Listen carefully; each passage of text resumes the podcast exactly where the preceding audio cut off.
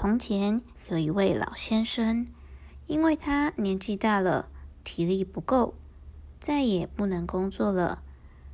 他的儿子为了让家里有饭菜吃，每天都很努力的去砍柴赚钱，但赚来的钱有时候只够买当天的饭。可老先生有个坏习惯。就是很喜欢喝酒。儿子看到父亲喝酒的样子，很享受，也很开心。但每当老父亲听到儿子回来时，装酒的葫芦是清澈的水声，老父亲就总是露出失望的表情。有一天。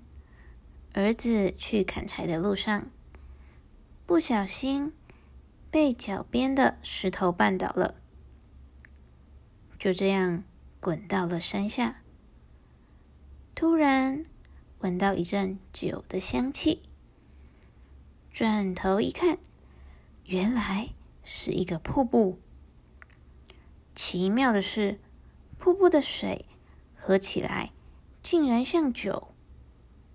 他决定用葫芦装满瀑布的水，带回家给老父亲喝。回到家后，儿子把刚刚装满的葫芦拿给老父亲喝。原本担心装回去的酒会变成一般的瀑布水，但现在看到老父亲开心喝酒的表情，他就心满意足了。